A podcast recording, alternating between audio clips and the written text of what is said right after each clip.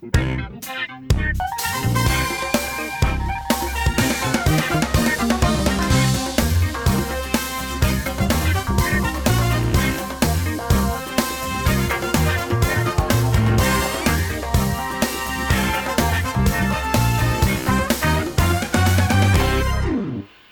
Вітаю, шановні. Ми починаємо засідання нашого медіаклубу. Збираємось традиційно тут на цьому майданчику, щоб говорити про всі важливі події, які відбувалися впродовж тижня, і так спрогнозувати, що ж нас очікує далі. Сьогодні з нами Ганна Губко, Олександр Харченко, Олексій Сорокін і Данило Мокрик. Я Дмитро Тузов. На зв'язку Олександр Хара, Майдан закордонних справ і ось менше три важливі, я вважаю, теми. Це такий, як на мене, дивовижний імпічмент Сполучених Штатах Америки, як це відгукнеться Україні. Наїзди Путіна на, на Україну і як на все це реагувати, і газові питання. Там дуже багато інформації. Головне, на яких умовах все це може відбуватися. Отже, ми починаємо. Пані Ганно, а справді ви очолювали комітет закордонних справ. Та вам ця тема дуже близька. Е, Навіщо навіщо взагалі цей імпічмент в Сполучених Штатах, який точно не завершиться відставкою президента? І більше того, досвід показує, що Трамп може навіть зміцнити свої позиції напередодні президентських виборів. Ну, насправді в історії Сполучених Штатів Америки це вже не перша спроба імпічменту. От е, з однієї сторони, це демонструє те, що у них є інструмент е, взагалі, чи ін- інститут ваг противаг, е, е, чого не скажеш в Україні. Я думаю, що в Україні ініціювати імпічмент.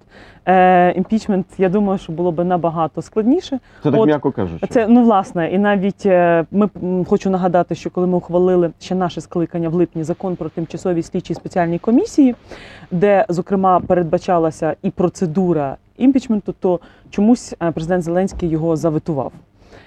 І е, тому ми можемо дуже довго говорити про Сполучені Штати Америки, що буде в січні, коли буде голосування е, за імпічмент в Сенаті, е, які там будуть розклади сил. От але мені здається, що за всі ці роки, з 2016-го, коли були президентські вибори, і зараз ми фактично не вивчили одного головного уроку. Треба максимум докласти зусиль, щоб ми не були частиною внутрішньополітичної боротьби в Сполучених Штатах Америки. Тому що в результаті ми нічого не ніяких додаткових бенефітів не отримуємо, але дозволяємо, зокрема, Росії використовувати наше так зване втручання у внутрішню політику США е, для того, щоб потім е, це впливало на відстоювання наших інтересів від затримання допомоги. І я дуже сподіваюся, що коли в січні е, все-таки буде візит е, держсекретаря Сполучених Штатів Помпео до України, і ми зможемо ряд питань поставити, тому що не хотілося б. Щоб е, внутрішньополітична е, боротьба демократів і республіканців, яка триватиме до листопада 2020 року, відображалася на двопартійній, двопалатній і між е, різними гілками влади, законодавчою е, і іншими використовувалася проти України, тому що навіть тих 300 мільйонів е, доларів, які закладені в оборонному Це вже про 700 разом з санкціями чи 700. Е, якщо подивитися насправді, то це є не настільки багато, скільки ми могли би отримувати. І зважаючи на те, що американці не виконали е, своїх е, е, зобов'язань в рамках і Будапештського меморандуму, і зважаючи на те, що ми могли би претендувати на отримання більшої допомоги, ми ухвалили окремий закон, який дозволяє прямі закупівлі зброї між е, Україною і Сполученими Штатами Америки. Американці зацікавлені в тому, що Україна стане і торговельним партнером в секторі безпеки і оборони. Тобто є величезні перспективи. І замість того, щоб говорити про стратегічне партнерство, була відновлена ще в 2018 ко- році е, комісія е, Помпео. Тоді був Клімкін, от яка була ще колись Алгор Кучма. От, але тим не менше, це теж важливий інструмент. Як можна посилювати наше стратегічне партнерство від сектору е, обороноздатності, енергетики, е, інвестицій? Тобто тут такі шикарні перспективи, де Україна взагалі для всього пострадянського простору могла би стати такою е, лабораторією, не знаю, там майданчиком, де би вироблялася там новітня і зброя, все решта для всього пострадянського простору. Тобто, якщо б у нас були такі амбіції, а натомість нас втягують в обговорення корупційних тем, і я хотіла б сказати, що навіть Якщо ви слухали е, ті слухання, які були по процедурі імпічменту в палаті представників, де дуже багато е, конгресменів звинувачували і постійно згадували про корупцію. Ми зараз про це запитаємо Олександра Хари. Єдине, знаєте, що коли ви згадували із таким сарказмом про український закон про імпічмент президента, дуже шкода, що до нього підібралася Верховна Рада восьмого скликання вже на самому наприкінці своєї каденції. Можна я уточню одну штуку, тільки от пані Ганна сказала про імпічмент, що типу це не вперше в Сполучених Штатах. Е, це третій раз тільки. Третє. Ендрю Джонсон був в кінці 19 століття. Це нічим не закінчилося. Білл Клінтон був наприкінці минулого століття, нічим не закінчилося. Це це- трошки підвищило рейтинг Біла Клінтона. Ну так, про Джонсона ми не знаємо. Але тобто, ну наскільки це працює, це дуже спірне питання. Олександр Хара, так, пане Олександре, ви з нами. А хотілося б про наслідки для України почути від вас. Та? От як, як все це нам відгукнеться, американський імпічмент?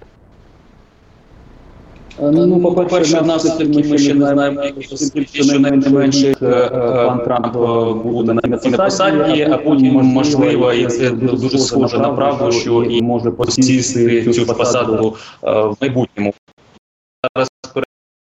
Подивився останні опитування громадської думки. Гелеп показує е, 51% політики Трампа, 45% підтримку Трампа, тобто фактично навпіл. Щодо підтримки імпічменту 49 підтримують імпічмент, 44,2 не підтримують. Е, Ці цифри показують е, розділене американське суспільство, і безумовно показують, що у Трампа є можливість е, бути переобраним. Що нам очікувати зараз? Безумовно, з е, жахливих може може натякати, безумовно, він не буде казати це. Е, Слід було б е, розслідувати справу е, корупції Байдена. Оскільки знають, це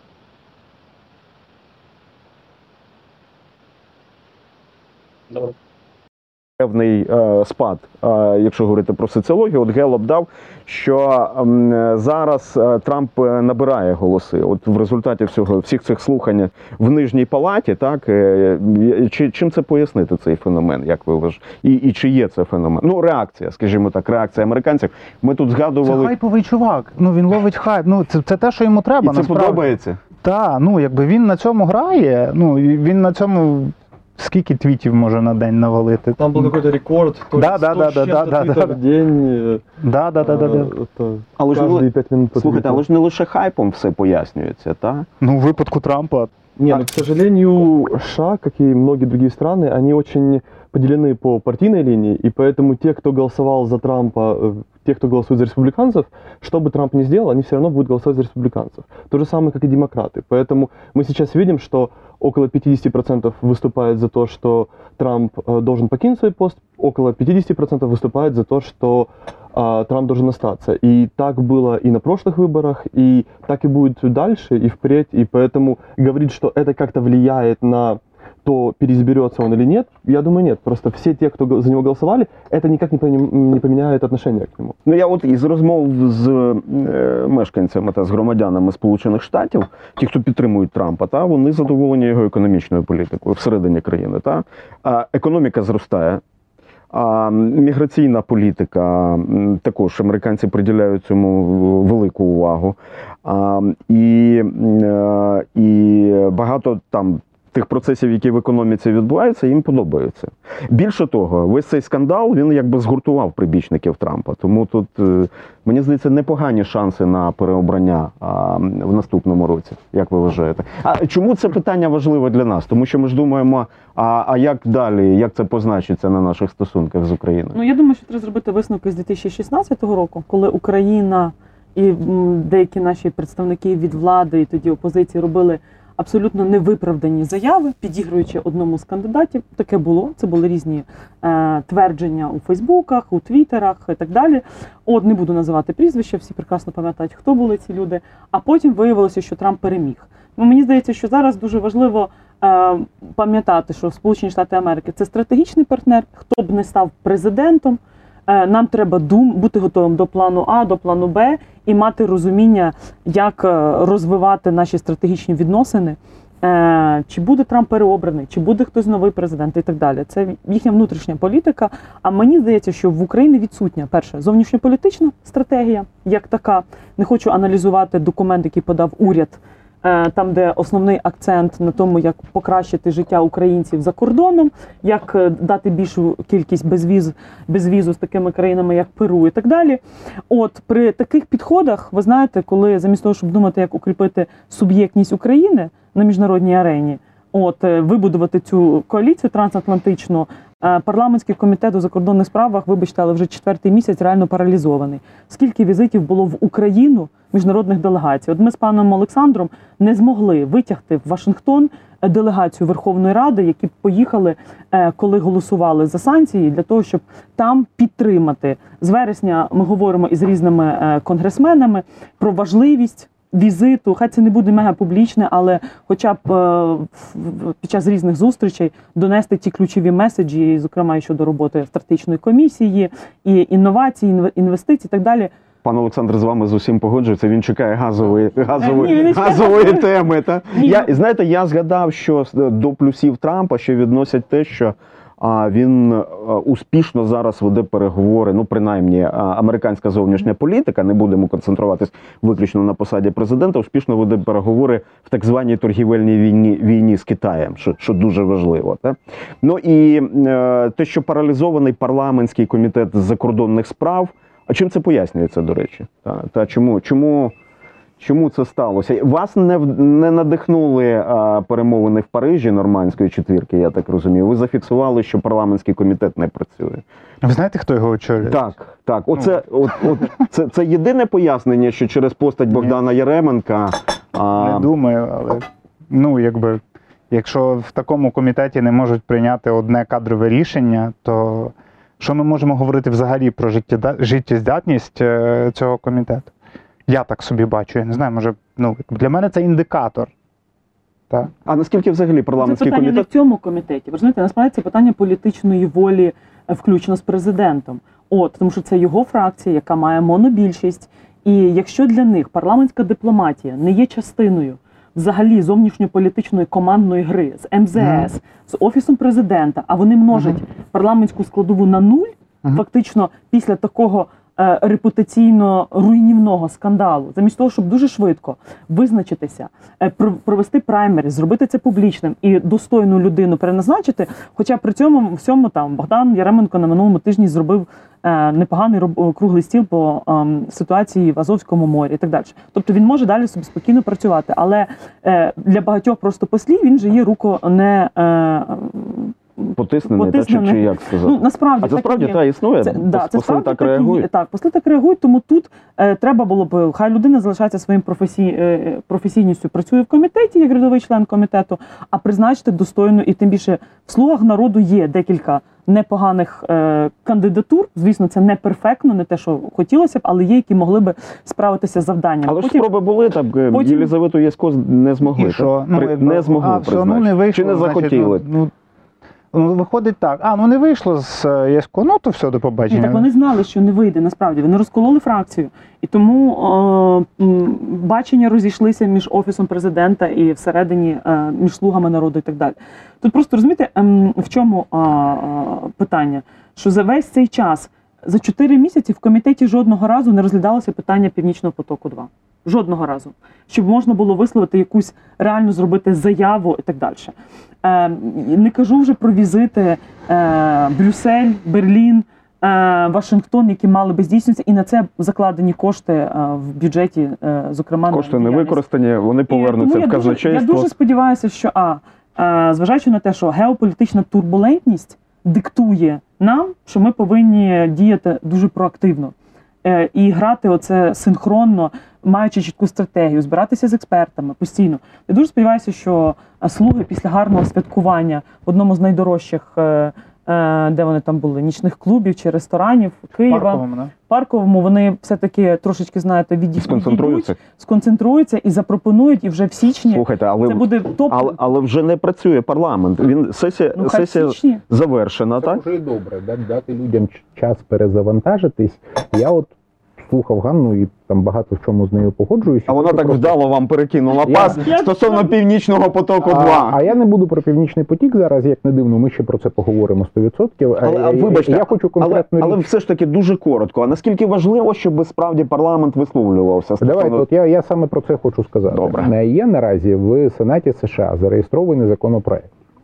А сенатором, е, якщо я не помиляюсь, Мерфі.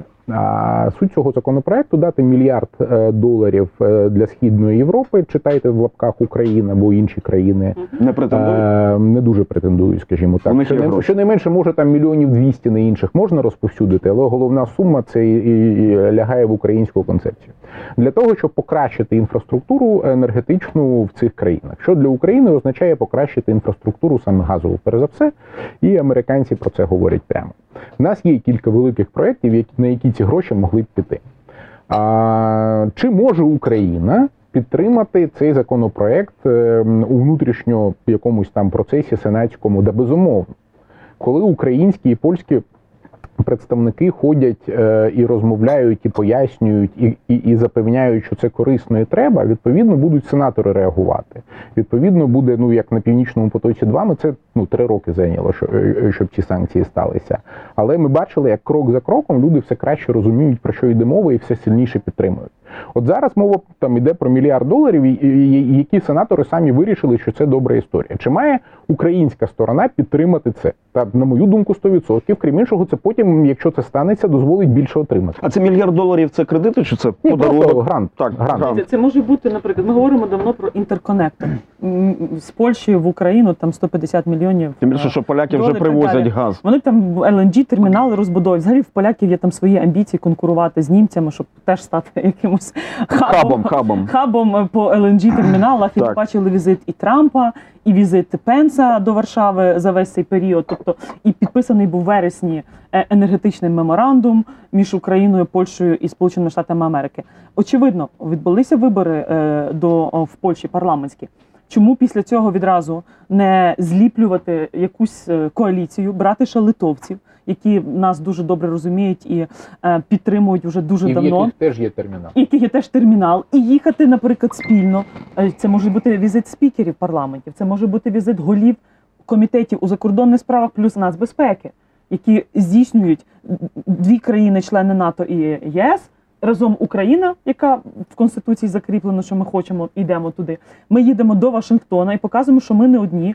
Е, Показуємо десятки інфраструктурних проєктів, можливостей. І після цього очевидно, що в сенаторів е, змінюється ставлення влітку. Коли це був, от ми можемо привідкрити вже, здавалося, Північний потік 2, але ще влітку, це був вже липень.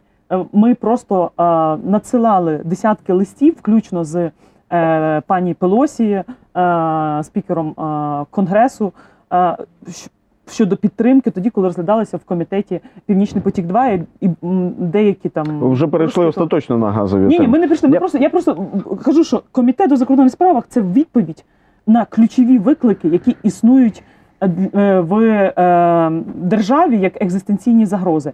І тому питання енергетики це частина національної безпеки. І тому тут. Тому ми цьому присвячуємо увагу. Не тому, що нам це подобається, а тому, що до тих пір, поки Україна не стане енерго е, незалежна, поки в нас ми з імпортера не станемо експортером газу, а тут без вибудови енергетичної дипломатії, е, дивер, диверсифікації поставок і так далі, це не буде. Тому тут, звісно, важливо Я, напрацювати. я, я, про- я, я, конс- добавить так. немного, что а, политика нынешней власти, она понятна. Они не хотят э, сейчас вообще никак контактировать с Вашингтоном.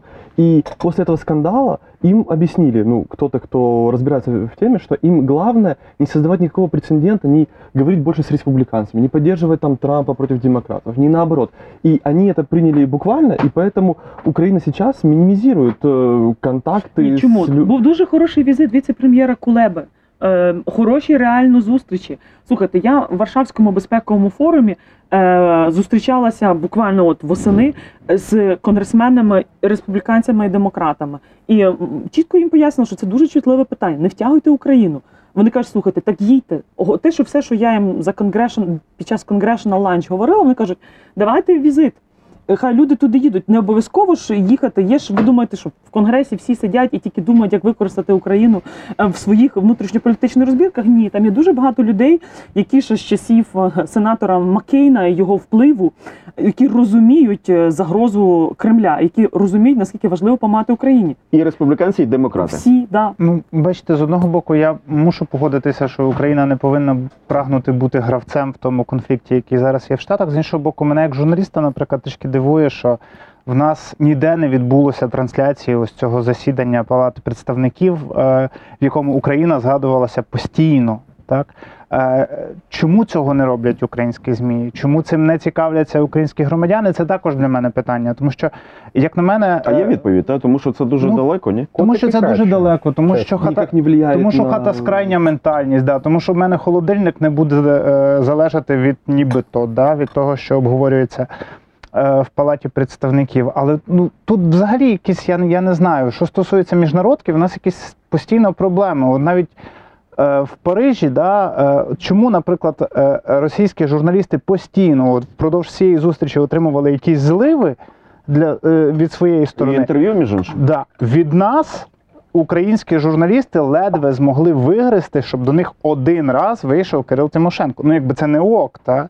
Чим займалася Юлія Мендель, там теж не зрозуміло. У нас е, це є до того, що в нас е, інформування людей. Э, По этому замечание, что может делать э, Юлия Мендель эм, во время пресс-конференции? Просто у нас неопытная команда, у нас э, люди, которые вот учатся на работе, к сожалению, и так не должно быть, но у нас команда, которая не знает, как взаимодействовать со СМИ, она не знает, как э, доносить свою позицию, допустим, иностранным Та ну партнерам. хватить вже не знати. Ну вже при владі стільки часу. Ну вже все, скільки можна не Ну і знати. той же Богдан Єременко, якого, якого ми Ну, згадували, я він, вам він чесно досвідчений скажу, дипломат.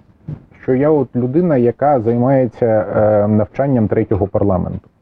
Ну, тому що я працюю в енергетиці, і кожного разу приходить новий парламент, приходять нові люди, і ти починаєш. Зараз теж навчаєте, так? Е, ну, знаєте, це навчання, я ж в лапках, звісно, е, використовую, але ти починаєш зустрічатися з ними, доносити інформацію, роз'яснювати, як виглядає те, що вони собі уявили насправді, як ті інші деталі впливають.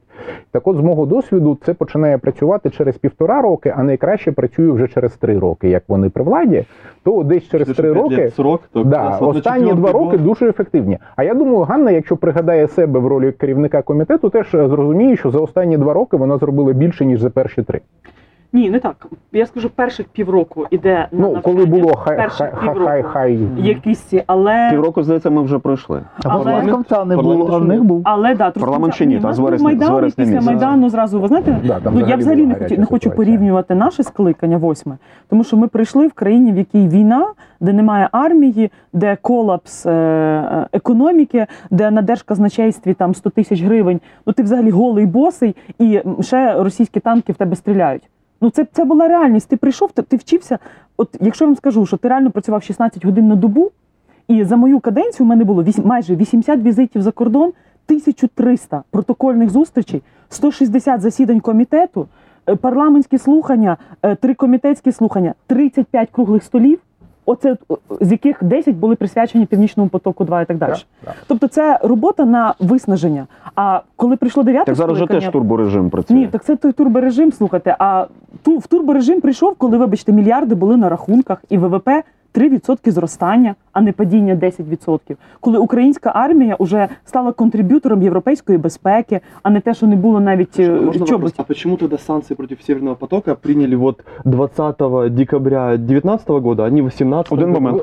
Це Дуже гарне питання. Один, одну секундочку, друзі. Давайте тоді невеличкий підсумок зараз того, про що ми говоримо. Ми говоримо про такий трохи дивний, та можливо, я помиляюся, але трохи дивний імпічмент, який ну можна на 100% говорити, що не призведе до відставки президента Сполучених Штатів. І що Україні та від цього а, є, наскільки я, я вас послухав, і я зрозумів, що дистанціюватися не потрібно від американської політики. Треба а, активно вести розмови з республіканцями, з демократами, правильно, але не влізати в цей внутрішній конфлікт. Чи це можливо зробити? Абсолютно згоден. Це, це, це правильно, так? Так. Це правильно. Так, дякую. Ну все, ми зробили такий імпровізований підсумок.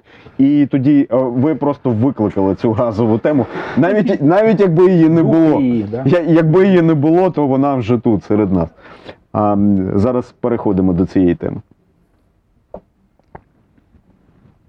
Газова тема, багато, багато якихось змін, багато інформації відбувається. По-перше, санкції Конгресу Сполучених Штатів на Північний потік 2 Та цього, цього чекали, та і сталося нарешті. Е, Сенат.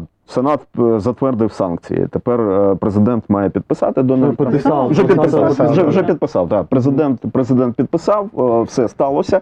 На тлі цього ми бачимо, що деякі підрядники вже призупинили свою участь в цьому проєкті. Швейцарська компанія Allseas е, призупинила свою участь. Е, І далі пішов якийсь розвиток е, в переговорах між Газпромом і Нафтогазом.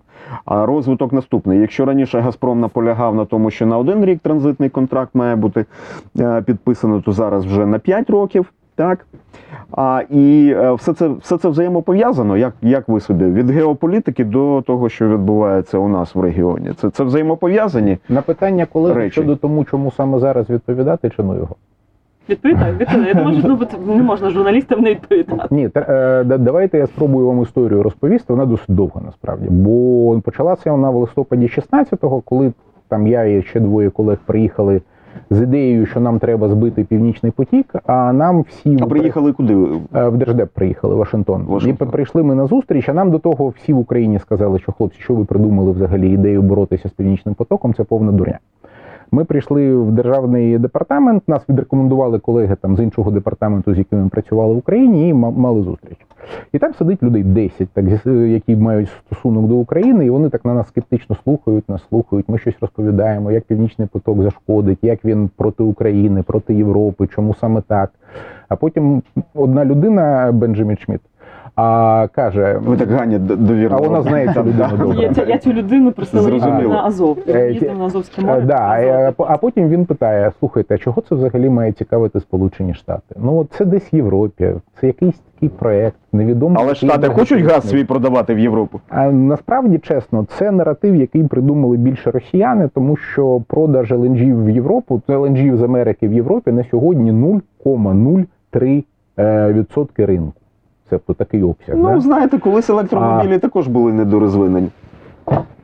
За обсягами LNG навряд чи буду сперечатися з постачаннями з е, газогонного га- е, газогонів в Європі через те, що в Європі дуже добра інфраструктура і е, по доступності дуже високий рівень доступності газу з труб. А LNG теж класна альтернатива, і він обрушив ціни минулого року. Це факт. Але саме знаєте, обрушив не сам LNG, а опція на те, що він доступний. От як тільки опція є, ринок починає грати під ціну, яка є найменшою з доступних, і це так відбувається. Ось. А по- по- повертаючись до питання, дуже довго намагалися ми просунути ідею, що санкції має ввести адміністрація. Ввести адміністрація. Ми вірили, тому що був е, КАЦА, так званий законопроект КАЦА, е, який дозволяв адміністрації ввести такі санкції. А роз'ясніть нам, як це пов'язано із оборонним бюджетом Сполучених Штатів. А зараз ми до цього дійдемо. А з'ясувалося, що адміністрація не готова і ніколи не буде готова ввести санкції сама. Нам прямо сказали кілька людей, що хлопці, знаєте, нам потрібен поганий хлопець в обличчі Сенату чи Конгресу, який прийме ці санкції як обов'язкові, бо інакше ми не можемо це ввести. Це і ну як ми зараз бачимо, я розумію, чому вони так казали, тому що ну німці бігають по стелі, австрійці бігають по стелі, росіяни бігають над стелею, під стелею і кругами навколо німців і австрійців. І все це ну викликало фантастичну бурхливу реакцію. Тому я зараз розумію, чому тоді відразу сказали, що адміністрація нічого не введе. Для них це Кстати, одно нереально. маленькое дополнение, что администрации удалось даже убрать э, а, норму, в которой в первые 45 дней э, помощь должна была быть выделена Украине, и Трамп даже шантажировал э, Конгресс тем, что будет шатдаун, то есть не будет вообще никакого бюджета, если эта норма не, не будет убрана из бюджета. А чесно, це дві принципово різні речі, які ніяк не поєднані.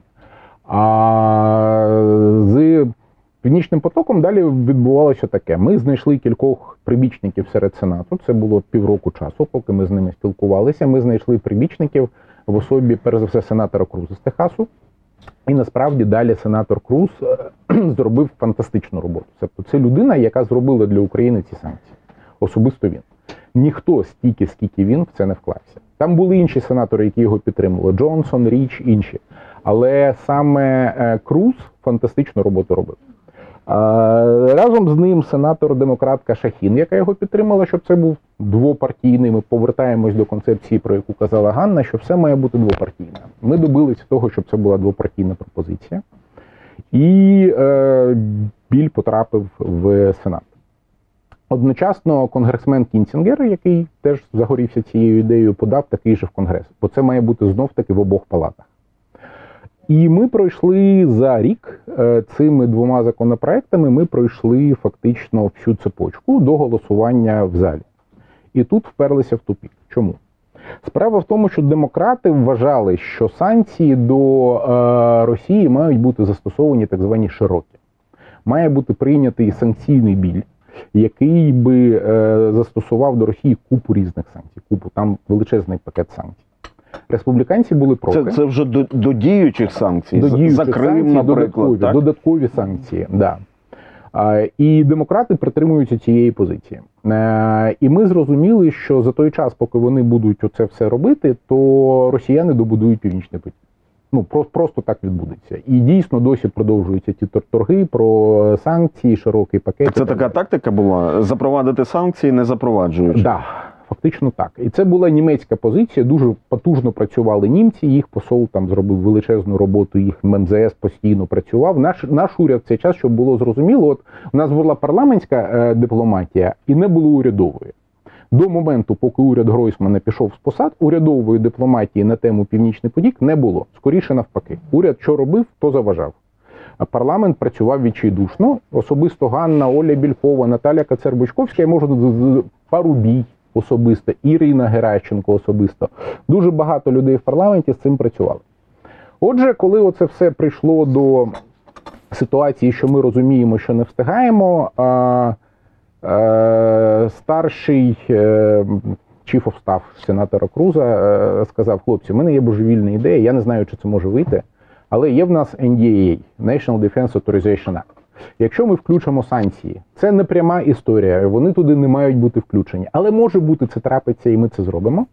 Може бути, що ми е, зможемо їх включити в цей е, законопроект. Якщо це станеться, це залізна гарантія, що вони будуть. І далі Пане Олександре, треба стисліше, бо ми так розтягнемо, е, І- так як демократи Добре, розтягнули контракт. свого часу. Ми так, так. змогли Ми досягти. Да, і, А да, тепер- і далі ми отримали те, що в п'ятницю Трамп підписав. А, остаточний Швидко торг- ви на, на, на, фінал, на фінал вийшли. Так. Можно сказать спасибо, да, останні три місяці. Е, найцікавіше, що наскільки я знаю, демократи погодились включити санкції в NDA на базі того, що їм е, республіканці погодили додаткові е, страховки для ветеранів війни. Це було так. Пані Ганно, та можливо вам щось відомо. От є ніби з гальма з якогось знялося, нібито є домовленості. Ще контракти не підписані. Та можливо зарано про це говорити, але про те, що транзитування газу буде відбуватися впродовж наступних п'яти років. Це така напівперемога, будемо говорити. Та але. Але як завжди, На тут, четверть, тут, тут є багато але. А ви поясните, чому на, на, на чверть? Я сказав наполовину, тому що українська позиція була 10 років, російська один рік. Ну, десь посередині Ну, домовилися. еще важно, Нібито, нібито. минимальный, э, минимальная сумма поставок газа. Окей, але я чув ще м, е, таку версію, що Газпром буде наполягати, щоб Україна взяла як борг той газ, який буде постачатися в те, що ми називаємо ордло. Вам щось про це відомо? По-перше, Це правда чи ні? Я дуже сподіваюся, що контракт не буде підписано на тих умовах, які зазначені в протоколі. От тому, що а, маючи таку виграшну позицію, і, зокрема, підкріплену американськими санкціями проти Північного потоку 2 е, чомусь е, в цьому протоколі ми бачимо тільки п'ятирічний контракт. Ми бачимо на перший рік 65 мільярдів, тому що це і росіянам потрібно.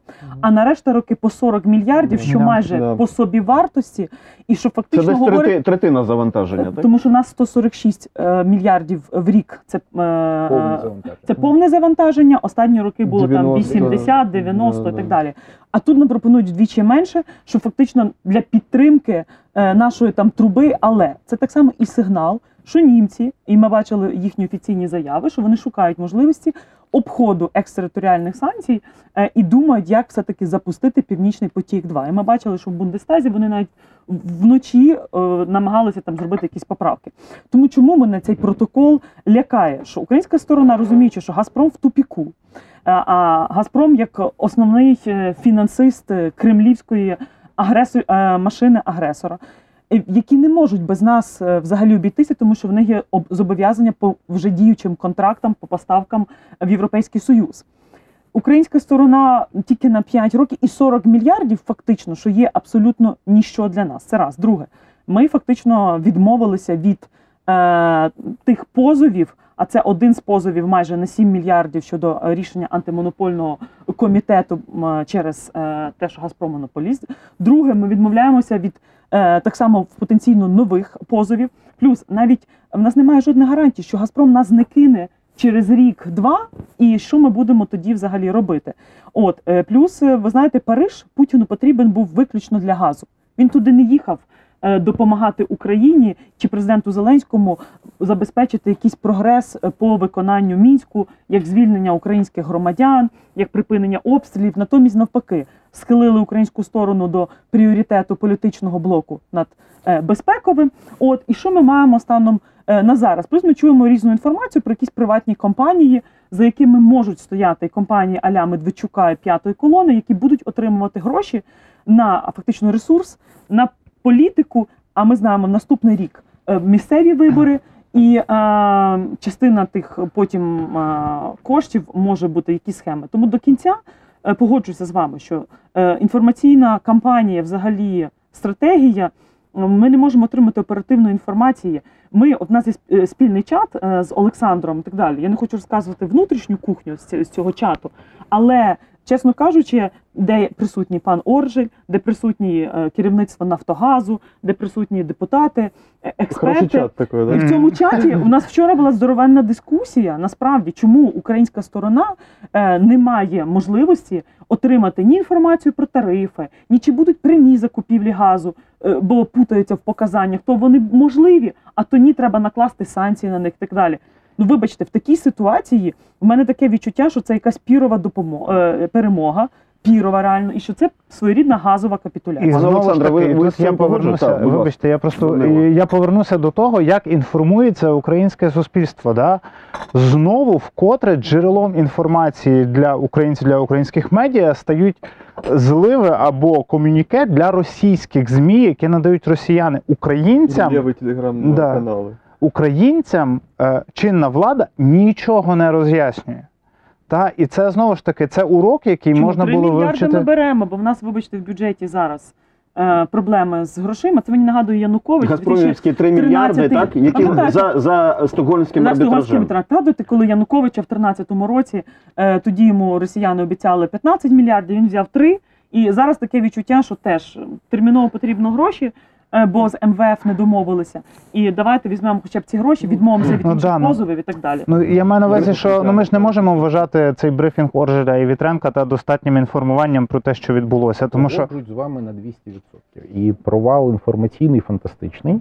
Це факт. знову, Це знову. факт. Знову теж теж погоджуюсь. А когда, а когда не было провала? Давайте вот начнем. Е, этот, э, можу сказати, коли не було провалу, коли ми виграли Сток- коли ми грали в Стокгольм і Нафтогаз грав проти Газпрому в публічному просторі. Ви пам'ятаєте, щоб е, е, Газпром щось виграв у Нафтогазу? А він виграв насправді 4,5 мільярди. А потім просто програв більше. А, тому якби це питання правильної комунікації. Я з цим дуже дуже колеги погоджуюсь. А що стосується технічно, дивіться, українська сторона завжди казала просту річ: ми хочемо бути частиною європейського простору. І всі інтеракції з Газпромом ми хочемо робити так, як роблять е, європейські е, колеги. Ми для цього провели анбандлінг, ми для цього змінили законодавство, ми для цього е, прийняли нову регуляторку, ще доводимо, але активно в процесі. А далі виявляється така цікава штука. В європейському законодавстві ніхто не може зобов'язати транзитера підписати довготерміновий контракт, якщо він того не хоче. Нема таких інструментів. В європейській практиці той, хто хоче транзитувати газ, приходить до того, хто транзитує, і каже: Я хочу транзитувати стільки, не стільки. Скільки буде коштувати? Той бере табличку, яка існує абсолютно спокійна методологічна база, затверджена там Європейським Союзом.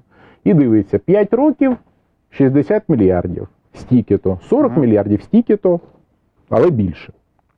Себто, чим більше років Існує коефіцієнт. А Да, якщо менше абсолютно. транспортуєте, то більше платите. Більше платите. Абсолютно точно. Тепер е, питання: е, добре чи погано те, що підписано в протоколі? Як на мене, це не добре і не погано, і я буду дуже здивований, якщо Газпром це підпише. Чому? Бо в чому ситуація? Давайте припустимо, що північного потоку нема. От трапилося таке, що санкції спрацювали і північного потоку нема. Тоді Ну, принаймні його будівництво точно затримується. щонайменше. А це означає для Газпрому, що наступні два роки, навіть три, він має транспортувати через Україну 80 мільярдів кубометрів приблизно. Тоді ми маємо швидко підписувати те, що вони зараз погодились підписати. Чому? Тому що наступного року Газпром приходить і каже, чуваки, знаєте, а нам ще 40 мільярдів треба транзитувати додатково. А ми їм кажемо, клас, чуваки, тільки тариф буде в півтора рази вищий. А турецький потік їх не врятує? Ні, не врятує. Турецький потік, який побудований наразі, що важливо, ці санкції вбивають е, третю і четверту нітку турецького потоку. Їм нема чим їх вкладати. А це означає, що те, що вони там вклали, до Турції доїде, а в Європу вже не поїде. Тобто по обсягах там абсолютно заблокована ситуація. Тому то нас не турбує. А десь приблизно 30-40 мільярдів зверху від тих 40, що підписані, їм треба буде кров зносу, бо європейці купують. І там Україна може виставляти свою націнку. Абсолютно, Це Україна може, якщо яке керівництво Нафтогазу буде насправді. Це не керівництво Нафтогазу тільки, взагалі але- вирішує. Це вирішує Уряд. оператор і регулятор. Ну, регулятор призначає тариф, а оператор підписує відповідний стандартний так званий європейський контракт. Тобто головна позиція моя в цьому питанні, що Україна має при- продовжувати притримуватись дуже простого правила. Хлопці, ми не хочемо нічого, що не вписується в європейську практику. Ми тоді виграємо. Ми тоді виграємо і потенційно виграємо Чому дуже ми добрі гроші. від позовів? А тому, що ці позови напряму пов'язані з наявністю чи відсутністю Ага. довготермінового контракту на транзит. І за умови, дивись, навіть не за умови, що ми підписали контракт, а за умови, А що Газпром в арбітражі. Це окрема розмова. Ну, Зараз Да- давай закінчимо. Давай закінчимо з транзитним контрактом, бо це важливо розуміти. Дивись, якщо в Стокгольмський арбітраж приходить Газпром із документами і свідченнями доводить, що він хотів транзитувати через Україну, а Україна з якихось причин відмовилась підписати транзитний контракт, ми ці 12 мільярдів програємо відразу. Добре, 7 мільярдів про антимонопольний. Дивись, антимонопольний комітет це геть І інша уточнення, історія. почекайте, Ні, а 12, чому? 12 мільярдів е, доларів. Це, Да. це йдеться. Дивіться, це йдеться про компенсацію втрат України в разі, якщо Україна втратила транзит російського газу українською ГТС. Е, Це цілком, ну це, якщо чесно, це контр-іск е, Нафтогазу проти Газпрому, а первічний іск був Газпрома до Нафтогазу. Але зараз ми дуже близькі до ситуації, коли якщо транзитний контракт не, не стався, то ми можемо виграти дійсно компенсацію за те, що він не стався. А це 12 мільярдів доларів. Да, але ми маємо при цьому а що ми будемо мати робити, потужну якщо позицію. Північний потік 2 таки запрацює, в- і Росія нас кине в 22-му році. А що ми зробимо в будь-якому іншому разі? Ну давай подивимось на альтернативи. Давай припустимо, що в нас є контракт, але Росія все одно нас кинула. What's happened? Ну, себто, де гарантії? Гарантій не існує. Єдина гарантія. арбітраж, мабуть, в такому А, разі. ну і ми знов там на три роки пішли в арбітраж, і знов відсуджуємо якісь гроші. И Тому потом еще годами пытаемся Добре, а по замораживать активы в позиція? дивись, по антимонопольному моя позиція дуже проста. Це має вирішити антимонопольний комітет. Газпром має прийти в антимонопольний комітет. Цей е, вже є. Дивись, claim, вище. claim е, нашого антимонопольного комітету, позов, не позов, а рішення антимонопольного комітету дуже просте. За неконкурентну поведінку на українському ринку накласти штраф, який, ну, якщо я не помиляюсь, зараз по курсу десь 6,4 мільярди доларів. Так чому ми Він накладений, Так, навіть арештовано вже майно Газпрому, Так. і, і цього нема в протоколі. Так чому цього немає в протоколі? А чого він має бути? І Якщо він був би в протоколі, я б напружився. Але те, що його немає, означає, що до нього немає ніяких, він не має відношення до протоколу, і Газпром має далі з'ясовувати стосунки з антимонопольним комітетом. Це проблема А там Газпрому. хіба не зазначено, там дуже розмито Нафтогаз зазначено, що Нафтогаз, Нафтогаз відмовиться так. 12 Антимонопольний комітет це не Нафтогаз, це дві різні структури. І Нафтогаз не має жодного впливу на антимонопольний комітет. Так само, як будь-хто інший не має жодного впливу на антимонопольний комітет. Це проблема Газпрому, як він буде вирішувати це питання, але не, не Нафтогазу, не уряду, і уряд теж не антимонопольний комітет. Це важливо.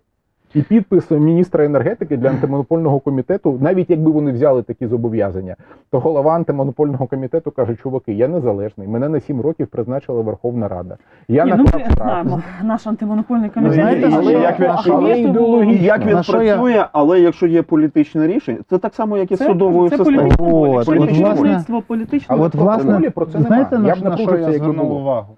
От дивіться, в суботу, да, цей брифінг, значить, дає Оржель міністр і дає Вітренко Нафтогаз. І при тому всьому цей брифінг чомусь проводиться в офісі президента, чомусь його транслює офіс президента. Ой, Це Це наше хоче- представлення. Мені здається, що це Почекайте. представлення Ну, офісу ні-ні-ні, президенту, що це вони сигнал. хочуть комунікувати перемогу. Це сигнал. Так, але це Ну, в принципі це... быть ассоциироваться с У президентом. нас вже Але це президент нема- сходив на брифінг по розслідуванню Справи Шеремета. Справи Шеремета.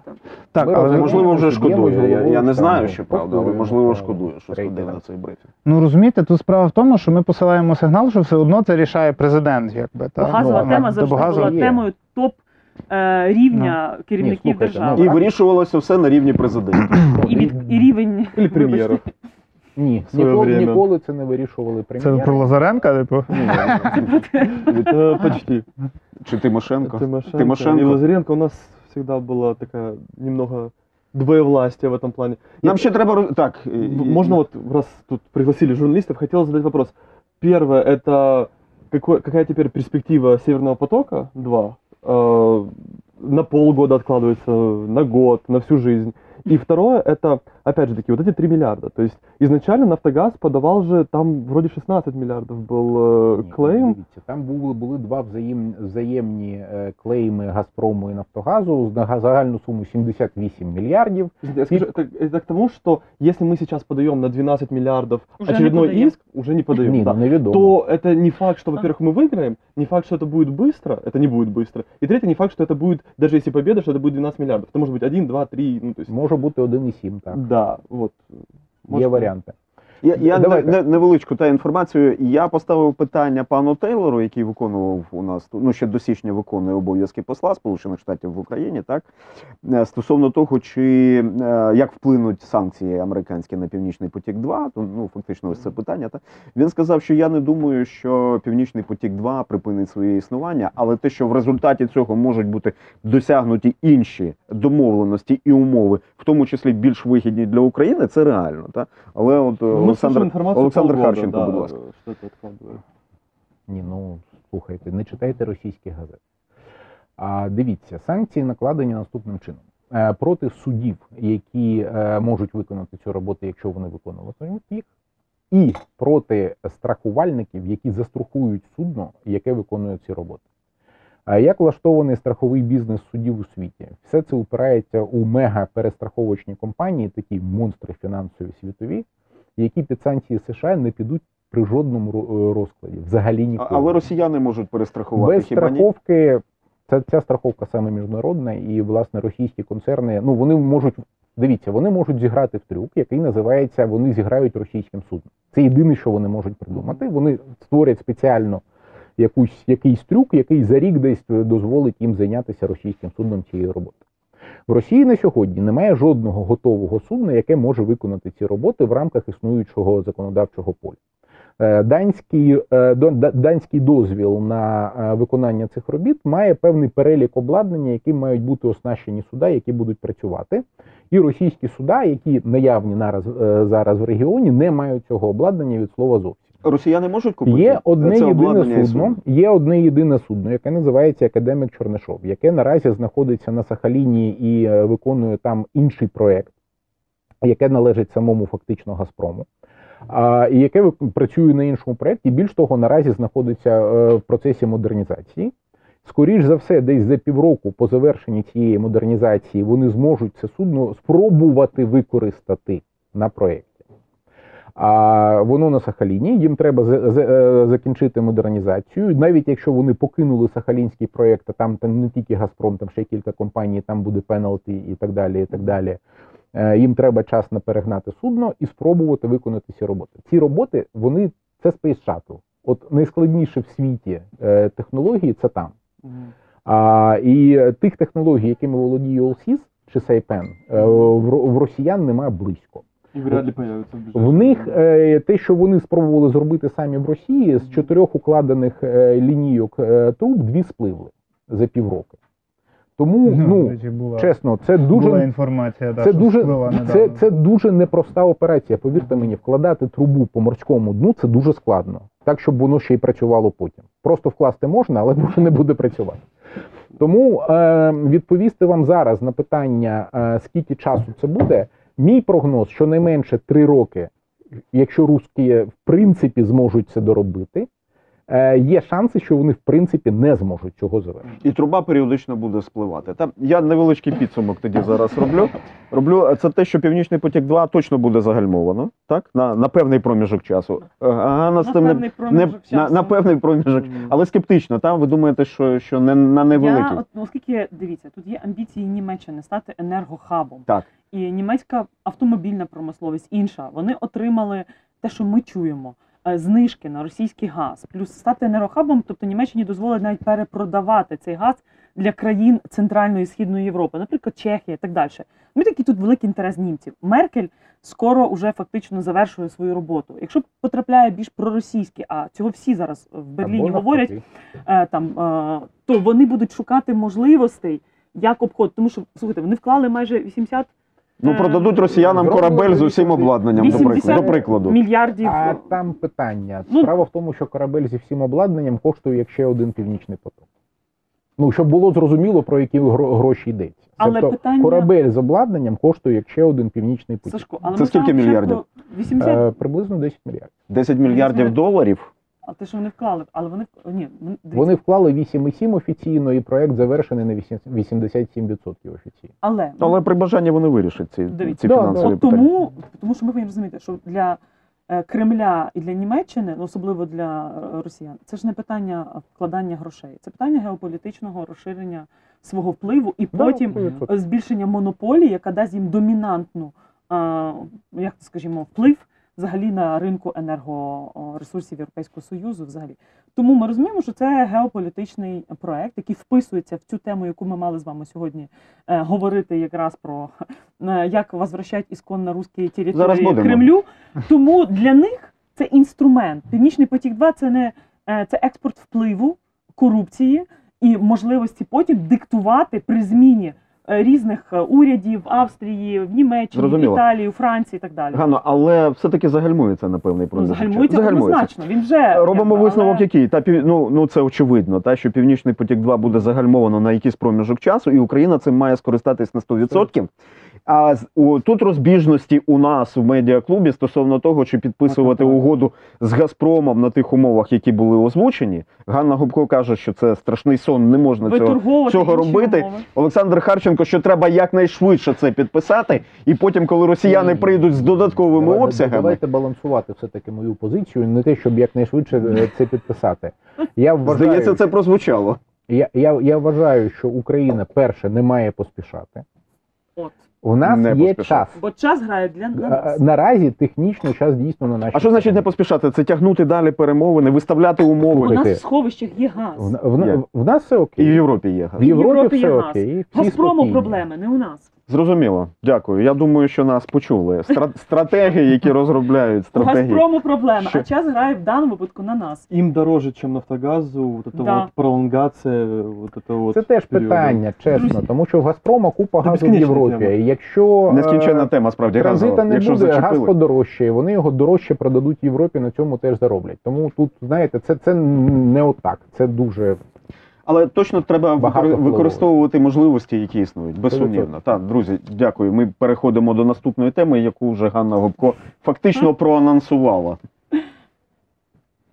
А отже, на е, цього тижня запам'ятався Володимир Путін, який а, таким наїздом на Україну. Так, що він говорив про те, що Чо- е, при Чорномор'я це не, у- не українські Ніколи території. не було російської території, ісконно русське, і що українське, українську націю придумав граф Потоцький. Отже, Не уточнил, какой. Не, да, не уточнив, вот який. Отже, Теперь все гадают. Е, Чому так сталося на тлі газових перемовин і після Парижа, та, там, де домовилися нібито домовлятися? Такий е, суттєвий наїзд, який можна навіть кваліфікувати як погроза. Як ви, як ви вважаєте? Ну насправді, якщо ми читаємо статтю Суркова Долге государство Путіна, яка вийшла ще в лютому, от там є чітка стратегія, яку озвучують уже роками і інші російські ідеологи, як Караганов, що не должно бути одної України, должно бути несколько Україн і так далі. Плюс, якщо ми проаналізуємо і дані супутників і побачимо, скільки російських військ е, і 70% спільного україно-російського кордону вже мілітаризовані з сучасною супер там техніку, яку Росія тестує на окупованому Донбасі. Це, до речі, той самий кордон, який ми намагаємося взяти під свій контроль. Власне, і тому ми чітко розуміємо, що а, у Путіна є стратегія не лише повернення України в сферу свого впливу: Білорусь, е, Грузія, Молдова після відставки уряду Майї Санту і так далі. Е, ситуація в Венесуелі, в Сирії, тобто інші театри е, бойових е, дій і так далі. Виникає питання. Е, Ми це все знали дуже давно, тому що за понад тисячу років від того часу, як один з українських там князів дозволить їй Московії відбутися, і так далі. Ну я А це То- було, до речі, це була відповідь українського міністерства закордонних справ. Але я просто кажу, коли з того часу, коли в 1721 році вони перейменували Московію на Росію, Русь, теж намагаючись прихвази- прихватизувати частину Київської Русі, спадщини. Тобто йде величезна а, війна в різних площинах, в тому числі історична. І Путін тим дуже добре маніпулює, коли він при Макроні мав намагався сказати, що Анна Київська, руська князівна. Питання не в тому. Питання з росіянами все зрозуміло. Питання до нас, яка наша стратегія не просто відсічі російської збройної агресії, стримування, а наша стратегія наступу. Тому що в Росії теж є і в путінського режиму слабкі місця. І в Як то? як в 2019 році Верховна Давай, Рада давайте дуже одразу слабкі місця назвемо. Е, Слабкі місця від економіки, яка взагалі без технологій, на які накладені санкції, вони проїли фактично резервний фонд і перейшли до фонду благосостояння. Як демографічна взагалі криза і е, певна експансія Китаю на ісконно русських землях і так далі. Як то е, протести, які ми бачили, наводнювали не лише Москву, як арешт шамана, Ну, в основному Москву і Пітер. е, як, е, Великі як Повторний арешт арешт шамана і так далі. Як Ну, питання последнее уже, знаете, ні, почекайте, грань. як питання а, нацменшин, корінних народів, е, пі- і- ідей Урал, Поволжя, наприклад, Республіка Татарстан, е, великі запаси там і нафти, і все решта, Удмуртія, е, Ічкерія, багато інших. Тобто е, мені здається, що е, Україна просто розуміючи стратегію Кремля, я сподіваюся, президенту Зеленському достатньо було подивитися в очі, щоб зрозуміти, чого хоче Путін, і після цього нарешті кликати політичних конкурентів, які можуть бути його опонентами. Але Зеленський має нарешті зрозуміти, що ворог це той, хто сидить в Кремлі, і це от Росія. І до того моменту, поки ми не станемо успішними і не почнемо змінювати Російську Федерацію, отут е, шукати ворогів в своїй державі серед ветеранів, волонтерів, е, опозицію якось Тут там у нас рефреном, рефреном так справа Шеремета звучить. ні, я просто хочу сказати, що я за те, щоб а, перемогти путінську агресію можна тільки тоді, коли ти граєш як одна команда, національна збірна. Ти, ти розумієш, де наші інтереси. І в нас дуже часто е, ми бачимо, що в нас ідуть клейма до політичних конкурентів там чи опонентів, Ага. а натомість ворог не сприймається не чекайте, ворог, щоб, я- щоб, я- щоб я- бути, щоб бути Данило, зараз скажеш, зараз, одну секундочку. Щоб бути справедливими, так, коли Зеленський поїхав у Париж, опозиція під його вікнами теж таке вигукувала, знаєте, що це не Ну, налаштовує. окей. Це, це не налаштовує на, на, на, на якесь об'єднання. Треба Ні, чи я помиляюсь? було закликати, не треба це фішувати, а сісти і поговорити з ними. Провести, наприклад, в парламенті, як в нас була свого часу мінська платформа, де хоча б частину інформації, з чим їдуть, чи коли повернулися з Парижа, з чим приїхали, поінформувати парламентарів. Слухайте, ну давайте не, не сперечатися в тому, що в ЄС. В голосі, в батьківщині, позафракційні. Я не кажу про п'яту колону, яка з мандатами, значками депутатів Верховної Ради працює на Кремль. Але в Верховній Раді є багато справді державників і поза Верховною Радою, ті, на яких можна опиратися, якщо ти дійсно хочеш. Це було б дуже сумно, якби цього не було, справді. Ні, так Та, тому та, я та, просто та, чому- чому У Данила, у Данила є стратегія. В мене ні, в мене нема стратегії. В мене є знову ж в мене є два спостереження. Да? Це перше, це що на ці заяви Путіна е, жодної відповіді з боку Зеленського, не реакції з боку Зеленського не було. Була реакція МЗС. Та, тобто в нас Запізніла. за- і то запізніло. Правда. А друге, е, от пані Ганна сказала, згадала про цю фразу Путіна е, на брифінгу з Макроном про Анну Ярославну. Так от, ви знаєте, ці заяви е, Путіна про історію України, про там е, при Чорномор'я і про Потоцького графа можна було би вважати чимось там абсолютно таким. е, Спрямованим на власний електорат російський, ну на жаль, не зовсім так, тому що дуже багато країн в Європі, дуже багато середовищ в Європі сприймають знову ж таки навіть історію України через призму того, що про це говорять в Росії. Я був вражений. е, Я вчився в університеті в Франції, в Парижі. Я був вражений тим, що е, наратив про, наприклад, Богдана Хмельницького, про Івана Мазепу, та про це от все там абсолютно російський, абсолютно. Е, і, е, і це, ну я не знаю, це було вже років скільки там 15 тому, да, але я боюсь, що це залишається, тому що е, і тому ці слова вони можуть бути спрямовані не тільки на росіян Путіна про при Чорномор'я. Я боюсь, що це можуть підхопити на заході теж. Особливо ті середовища, які прагнуть помиритися з Росією. Я щось змінюється. Ми, ми це можливо це несподівано, така футбольна алегорія, але от е, ми спостерігали, що відбувається навколо українського футболіста Зузулі в Іспанії, де розділилися іспанські вболівальники, так і на них Таксует Маркива в Италии, когда Нью-Йорк Таймс, у них был э, материал, пото- потому что итальянский прокурор использовал э, репортажи Russia Today, чтобы обосновать э, убийство вот итальянского... э. Да, что, что это, это абсурд. Я хочу здесь э, согласиться, что ну, первое, что мы знаем, что позиция Путина и его видение ситуации, она не меняется. Мы вот все, что он говорит, мы в принципе знали. То же самое было интересно его заявление по поводу того, что Советский Союз в 1939 году вторгся в Польшу, потому что польское правительство было на Да, границе с кстати, Румынией. Кстати, кстати. И что? Ну вот, даже если бы они были в Румынии тогда. Ну то есть, и тем самым это он обосновывает вторжение в Украину в 2014 году, что здесь непонятно, кто был у власти, значит, Уряд можно- не справляється. да, значит, можно зайти, убивать людей, забирать территорию. И также про украинскую нацию его позиция э, э, ясна. Но проблема в том, что Украина не делает ничего, ну как, минимально э, только делает усилия, э, прикладывает усилия к тому, чтобы нашу позицию донести и чтобы как-то аргументировать свою позицию. Потому что все, что знают на Западе по поводу вот конфликта Украины и России, или украинской истории, или украинских военных, это все они получают из Russia Today и из российских э, пропагандистских ресурсов. И, к сожалению, это, опять же таки, можно вернуться и про импичмент и все, что Украина, к сожалению, на международной арене не делает достаточно, чтобы об- э, очертить и обозначить свою позицию. И мы проигрываем. И мы будем дальше проигрывать, если так будет продолжаться. я, я би хотів, щоб ми все таки перемагали. Ми маємо завершувати, та і е, можливо міркування. А чому Зеленський не відреагував на, На слова Путіна? Як ви вважаєте? От президента України цитують, так у нього є медіамайданчики в світі, його би почули одразу. Я думаю, що президент України вважає, що він грає в таку дуже хитру дипломатичну гру, коли він особисто з Путіним буде підтримувати конструктивні стосунки, а от критикуватимуть, реагувати на нього будуть там, не знаю, навіть ОП, там Кабмін, хто хоче. Міністерство закордонних Так, справ. е, ну це така.